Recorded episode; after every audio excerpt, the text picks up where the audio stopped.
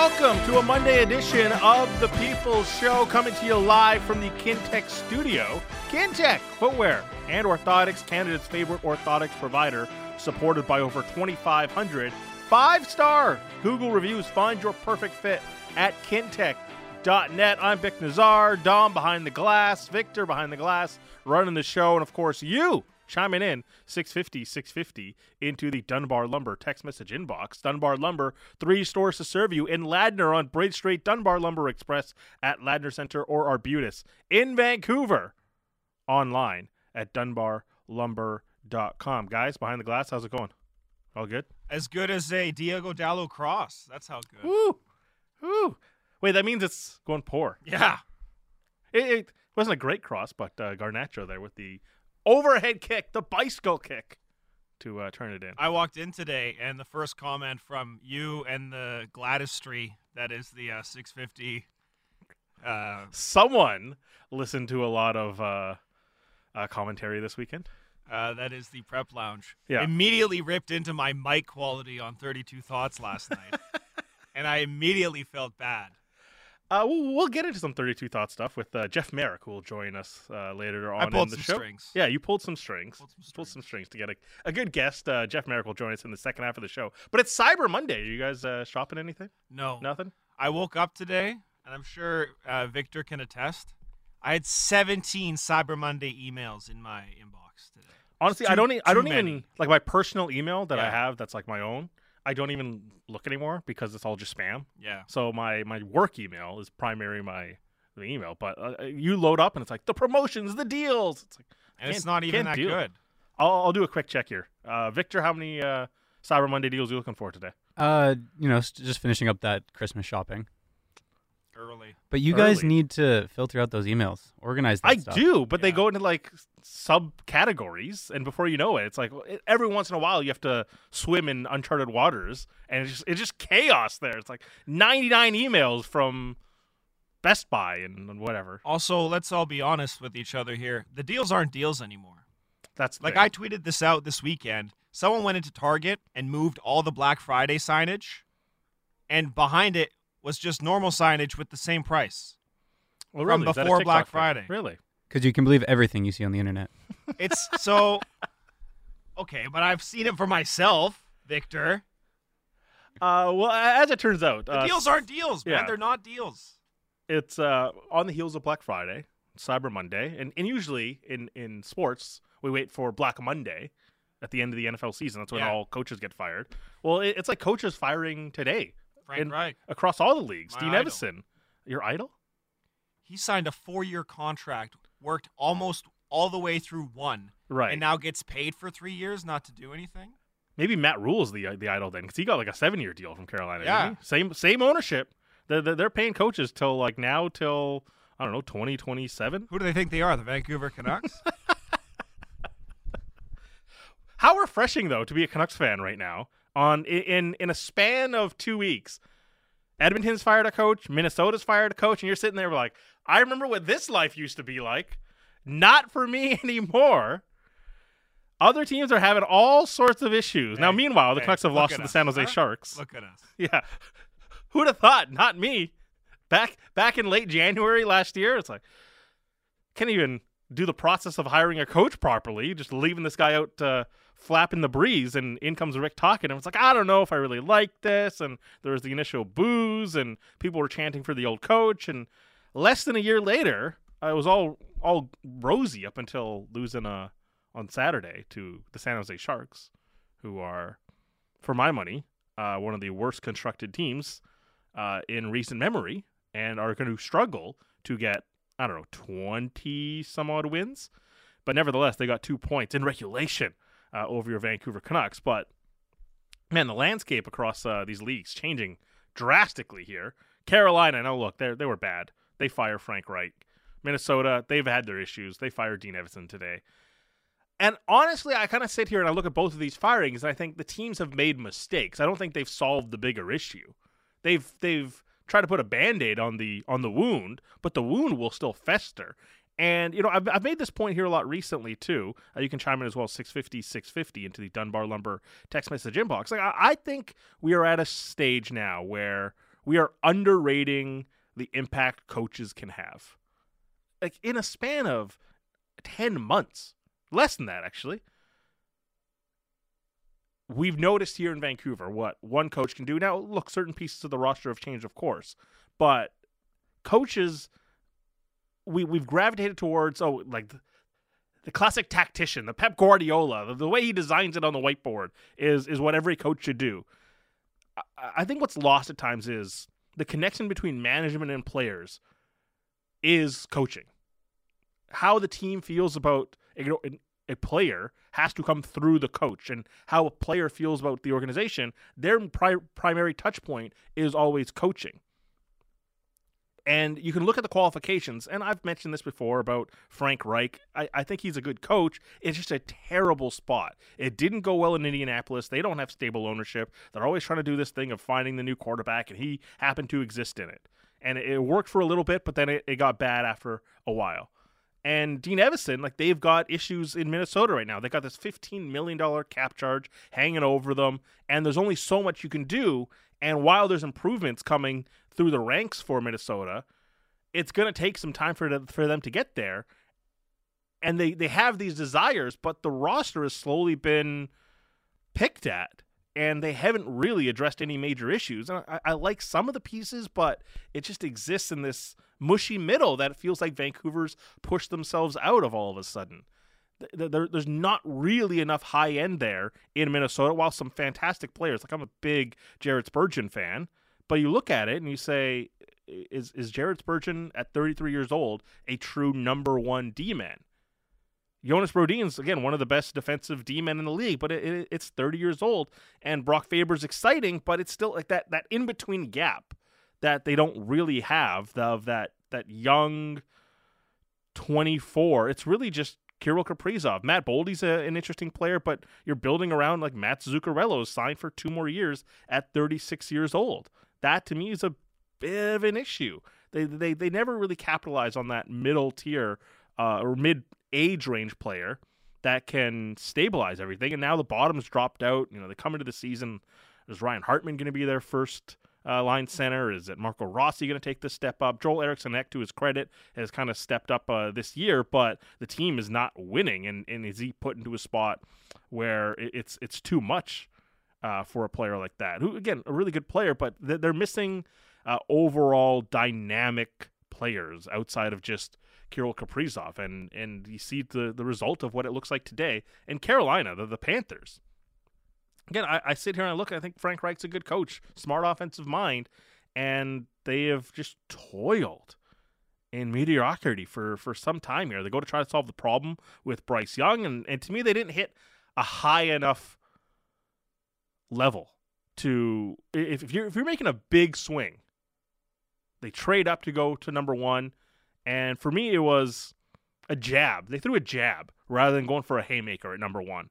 And now you got to look at the coach and, and figure all this out. But after 11 games, there's just not enough to solve. They, they were a team that's drafting the top 10. They move up to number one. They, it was a flawed roster. And the issue became the roster. There's only so much a coach is going to do. And to me, for today, uh, two coaches paid for the sins of management and, and the o- overall roster. Such is the world. It's easy to push the button on the coach rather than try to solve the bigger problem. But to me, two teams made uh, potential mistakes uh, letting go of coaches when the roster themselves were the big issue. And you know, Dom, you know my phrase: bad teams stay bad. These two teams, decisions like this might be the reasons they stay bad. The eye roll from Dom behind the glass. The Panthers just went to a Super Bowl not that long ago. 2015? Was it 2015? Less than a decade ago. Broncos? Yeah. That's 2015. That's Eight not- years ago. Yeah, it's not that long ago. Eight years ago. And, That's and, grade and- school. And, now they've completely slid in that entire time. Yeah, but bad teams don't stay bad. We could have this argument Mhm. every show. It's I hate great. that saying. You, you know the the the thing that uh, had our prep room in uh, all sorts of chaos here. Speaking of arguing about things, should we talk about it, Dom? Do you want to talk about it? I'll talk about anything. We were talking about fire alarms. Okay, Because you live in the penthouse of some Coquitlam. I don't. Uh, I don't. I live high up, but it's not the penthouse. Okay, Was it 42nd floor? It's it's uh, 85th percentile. It, it was it- yeah. I did the math. It was the 85th percentile of the the height of the building. Uh, but we were joking. They're like, you know, fire alarms they, they, they can be annoying, and you know you got to evacuate the building, all that sort of stuff. And you know, th- there were times in my old building I just wouldn't leave because it was it was the, the alarm would go off once every three weeks, and it's just like it was a nuisance. A lot of times it was a false alarm. I just wouldn't leave. And sure enough, it would go off in seven minutes, and everything normal or order would resume. And Dom said I would just stand on my balcony That's what I do. Yeah, I just go out on the balcony. so when the fire alarm goes off, you just stand on the balcony. You you view everything, and you're like, hey, if, if the fire truck comes, if it's clear, I'll leave. Yeah. But until I can confirm, you're gonna stay on the balcony. By the way, do not do as I do. no, Th- th- terrible habits here. Yeah. But we're being honest. We're telling you. We're we're exposing our personalities here. Okay. Um, and I said that's the worst thing you can do because the time that it's a legitimate fire, now you're on the balcony In a low rise, In- fourth in- floor. in a, in a low rise. Yeah. And Dom suggested I would just swing down the balconies. yeah, to the first floor. and there's there's, there's no way you can do this. So I suggested just grabbing a hold of the railing Yeah, there's and letting myself down, swinging into the balcony below, because I am quite long. I'm six foot three, yeah, and then repeating that step three times. there's there's no chance. Do you do parkour or anything like that? Parkour. Yeah, no, no. You just you think in the moment like the adrenaline's gonna run, like the mom that lifts the car over the baby. You're like, oh, Yes. oh, this is the moment. I gotta do this. The superhuman strength, A the glorified- Spider-Man ability. Glorified monkey bars, dude. Yeah, I, Like, I don't think you're appreciating like how you're gonna hold the bottom of the balcony. the rail. No, it, it, it's not gonna work. It's not gonna work. I don't. I don't know if this is you not believing in me, or no, like that's just me not believing wanting in me physics. to succeed. It's me believing in physics, even though I failed physics. me too. And this is me believing that it's impossible to swing into the balcony, into the lower I, balcony. the, the swinging part is the easiest part Mhm. because you're already there. It's lowering yourself to where you're hanging from your own balcony. But that's part of the whole equation. Yes. I don't think you can jump balcony. Like you're you're not Jason Bourne.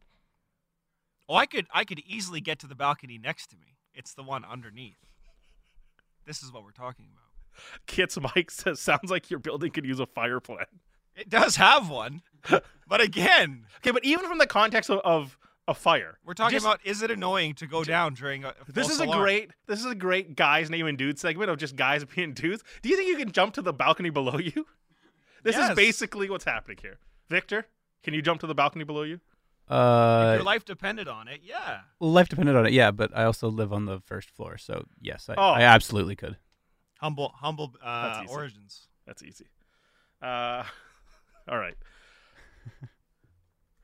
I, I, I want to see this in practice. Like we like we need to take you to a rock climbing wall or something, and just like put you halfway up. Just come over. We'll do we'll do it on my building. I know my neighbors. They'll be fine. um, I'm guessing you would say no. Tommy, the fire guy in the ridge, uh, says as a fire alarm technician, I've seen multiple incidents in quotations where people don't leave during a fire alarm. I'd recommend leaving. Thank you, Tommy. Well, Ro- Rogers cares. yeah. Uh, all right, good stuff from Tommy the fire. Again, we're, we're we're not suggesting anybody follows No, our, but you know, we're being dumb. uh, enough times when when it was false alarms, I I felt felt like it was a, a false alarm, but uh, When you know it's a false false, false Mhm. alarm, why am I going out in the middle of a cold November evening? You know, like uh, all right, the parkour texts are coming in Parkour. 650, 650 uh, to the Dunbar Lumber text message inbox. Uh, let's get to uh, uh, one of my favorite segments of the week: uh, the things that uh, we're good at and the things that we're bad at. We're, we're pro accountability here on the People's Show. Uh, so, what do we get right? What do we get wrong? Let's get to it. It's buzzer bell.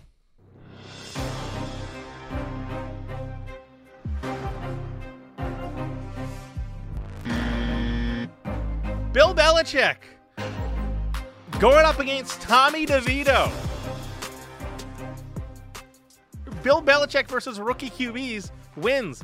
Bill Belichick versus this, this QB who struggled to begin his NFL career. And look, doesn't mean he's going to be the worst quarterback of all time or anything like that. But it, it's okay to mention that Tommy DeVito uh, was severely underperforming. He was completing like 28% of his passes and then 50% of his passes. And it's a safe, compressed, condensed offense that's not exciting at all. And Bill Belichick, all he had to do was go in there and go get a win.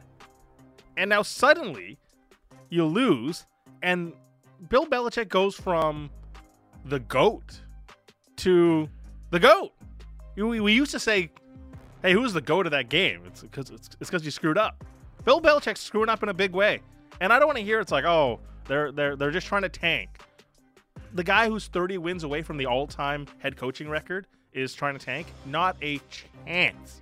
He's this close, and to be honest, I don't think he should be given the chance to get there. This is the worst loss uh, for the season for the New England Patriots, and yes, it improves their draft odds and everything, but the, the, the simple stuff they're getting wrong. Special teams, like New England Patriots teams are always good at special teams, and they're not good at special teams anymore. Situational football. Remember the Jakobi Meyers fumble last year? Situational football. This team's not good at it. Or sorry, was it Rhamondre or Jacoby? Whoever did the throwback last year. Rhamondre. Yeah. Got Mac Jones lit up. This team's not good at situational football, and they're just not good in general. And for me, this is all on Bill Belichick. You- You're the architect, you're the captain of the ship. Uh, it is going down in a big way, and this isn't even a case of, oh, you've only been here for 11 games, we got to move on. This has now been like you brought in Matt Patricia, you brought in Joe Judge. Th- these were your ideas for offensive coordinators a lot of stuff hasn't been working for the New England Patriots for a couple of years, and we sat here and said, well, the hoodie figures it out. He's too smart. I said those things. And I'm wrong. Bill Belichick is getting whooped in 2023 in the NFL. You know why? What's up? Bad teams stay bad. Okay, they've had uh, long successes. They, they've never been a bad team. At least, at least in the past 20 years. They're bad now. At, at least until Bill Belichick arrived, they were not bad at all. And two and nine, trending towards first overall team, uh, first overall pick. Uh, the New England Patriots are in a bad, bad place. All right, I'm gonna do a combo here: buzzer and bell. Frank Reich. This is clearly bigger than Frank Reich. I think he's a good coach. 11 games is hardly a chance to imprint what you're going to be like as a coach hardly the environment to succeed. This is now two coaches fired. Steve Wilks went in there as an interim, went three and three. They moved off him. They go to Frank Reich. Matt Rhule was a disaster. He's gone to uh, back to college. They're paying him forever and a day. Frank Reich, I think, is a good coach. We just won't. We we may not see the ultimate solution and the chance for him to exhibit that because now he's had two chances. Does he get a third one? I'd like to see him get a third chance, but pick your spot. That is a big thing. Pick pick a spot where you can be set up for success. Jim Irsay was his owner in Indy. Tepper is his owner here. If he gets another chance, if I'm Frank Reich, I'm choosing ownership before anything, and hopefully you get a, a good spot. Having said that, Frank Reich got this wrong in a big way too. They chose Bryce Young. That plays a role in this too. And you you can manage what you can manage, control what you can control, and a lot in Carolina has gone wrong. And some of it does fall on Frank Reich. They should not be in this position. This is a team that, at worst case, should hover around seven seven wins, and they're they're trending towards two, three maybe. Uh, it's it, it's one of the poorly constructed roster, which he has an influence on, and certainly uh, some in-game decision making so far this season from Frank Reich has been entirely puzzling as well.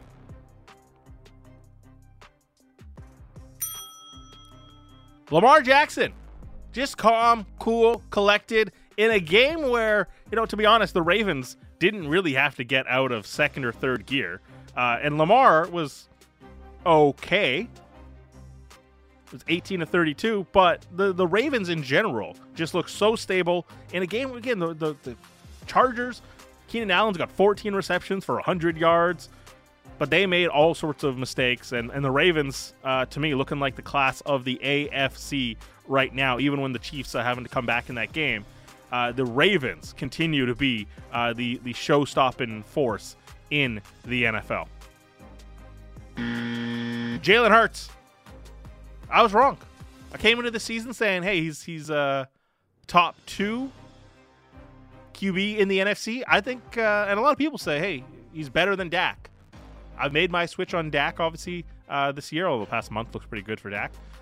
But that throw by Jalen Hurts to Zaccheaus, that to me is a big time throw. It could have been defended better, of course, but it all it, it required amazing defense because of the throw from Jalen Hurts. It's what I'm excited to talk about tomorrow with Mark Schofield when he joins us on Tuesdays.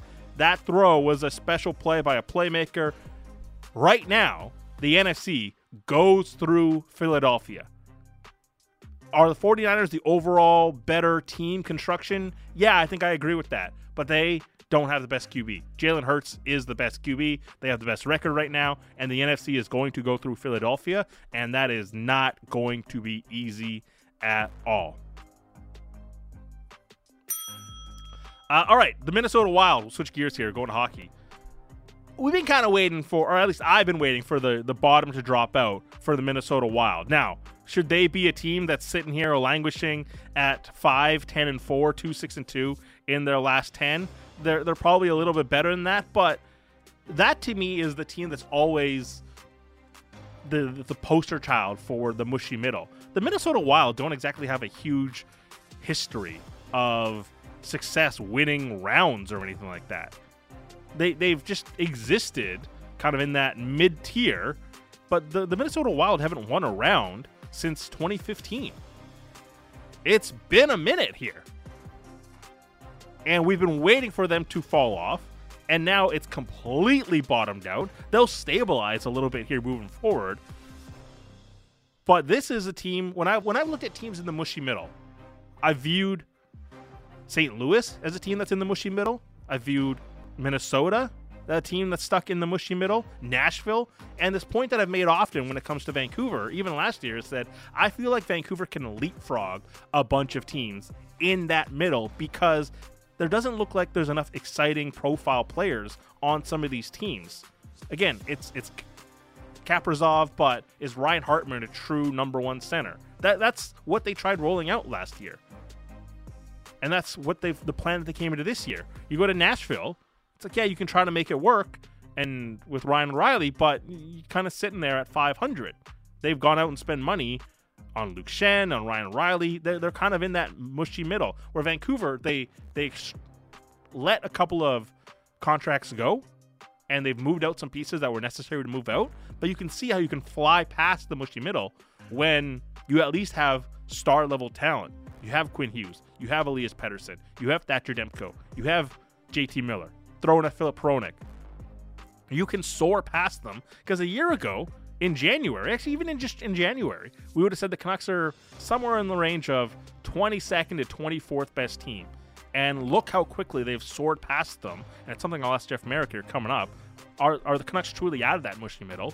And what tier are they in now? But uh, the Minnesota Wild, to me, are the perfect example of a team that's kind of stuck in it. And what is their Oh, yeah, pathway forward? yeah. uh, all right. On the other side, we will uh, talk to Jeff Marek from the 32 Thoughts podcast and the Jeff Marek Show coming up here on The People Show.